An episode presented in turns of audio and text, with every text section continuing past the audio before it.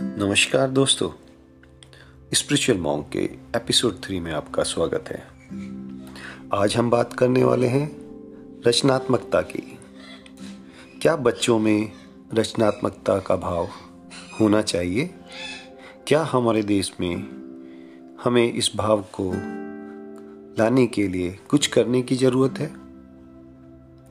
ऐसा ही एक किस्सा या कहें कि कैसे हम ये भाव देश में, राष्ट्र में पैदा कर सकते हैं?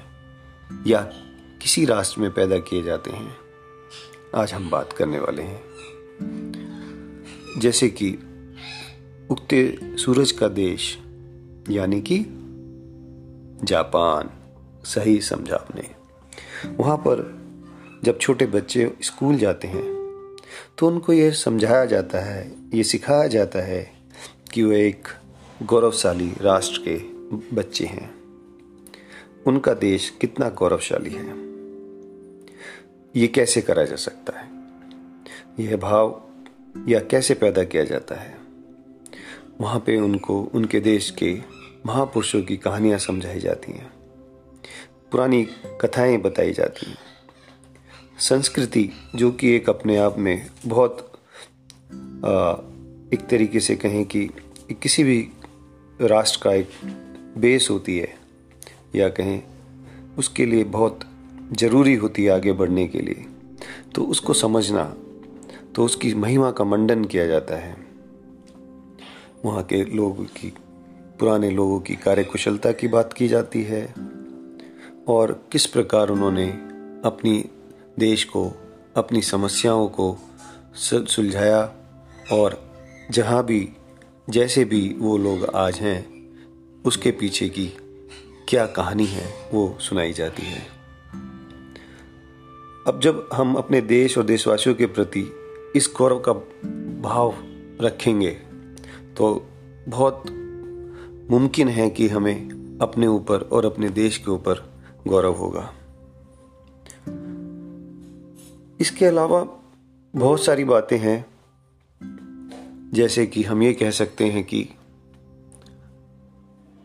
आप मानव जाति के हैं और मानव जाति उन जातियों में से है जो विशेष है इस पृथ्वी पर, जो पूरी पृथ्वी को संचालित करती है। या ये कहें कि दुनिया को हम एक मार्गदर्शन देते हैं, एक रास्ता दिखाते हैं।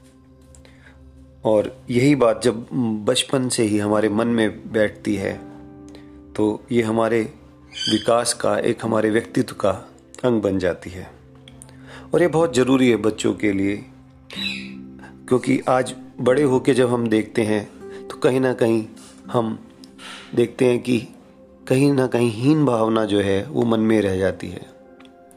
जैसा कि हमने देख, देखा है मूवीज़ में भी, या नाटकों में भी जो हम आज की डेट में अपने आसपास देखते हैं तो दिखाते हैं कि हमारे देश को सांपों का देश करके या आज भी लोग अगर आप बात करें तो उनको लगता है कि अरे, भारत बड़ी गंदगी है।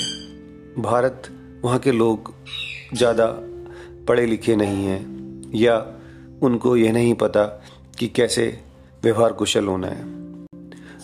हालाँकि ये सोच आज की डेट में बदल रही है, काफ़ी कुछ बदली है पिछले कुछ सालों में, और थोड़ा सा और समय लगेगा, लेकिन एक जो बात जो ज़रूरी है, जो जहाँ पे हमको काम करना है, वो ये है कि बचपन से ही विद्यालयों में, घर पे हमें अपने बच्चों के मन में इस भाव को, रचनात्मकता का जो भाव है, जो क्रिएटिविटी का भाव है, उसको लाने की बहुत ज़रूरी है। और जब हम ऐसा कर पाएँगे तो हम देखेंगे कि हम एक आने वाले कल को पूरे बदलाव की तरफ़ ले जा रहे हैं। और जो प्रगति होगी, वो बहुमुखी होगी। वह ऐसा नहीं है कि केवल एक एरिया में तो हमने बहुत काम कर लिया है, किंतु दूसरे एरिया में कुछ भी नहीं किया है। तो हम सभी दिशाओं में बराबर सा काम कर पाएँगे और जैसे कि आज हम देख रहे हैं कि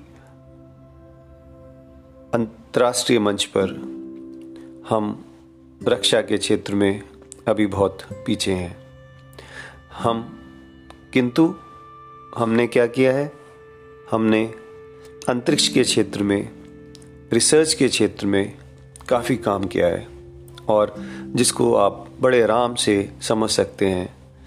मार्स पे मिशन भेजा या हमने आ, कुछ ऐसी मिसाइल टेक्निक जो कि उन्नत टेक्निक कही जा सकती है विकसित कर ली है और कर रहे हैं जिसका फल जिसके फलस्वरूप सारी चीज़ें हम ये कह सकते हैं कि आज सही दिशा में चल रही हैं या आईटी के क्षेत्र में।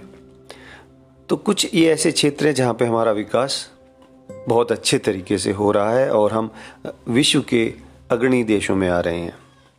तो ज़रूरत है कुछ ऐसा करने की जिससे हम बहुमुखी विकास ले पाएँ और हमारे बच्चे आज ही, आज से ही ये संस्कार जो कहीं ना कहीं पुराने समय से छूटते जा रहे हैं या हम उन पर इतना ध्यान नहीं दे पाए हैं, हमें उन पर ध्यान देने की बहुत ज़रूरत है।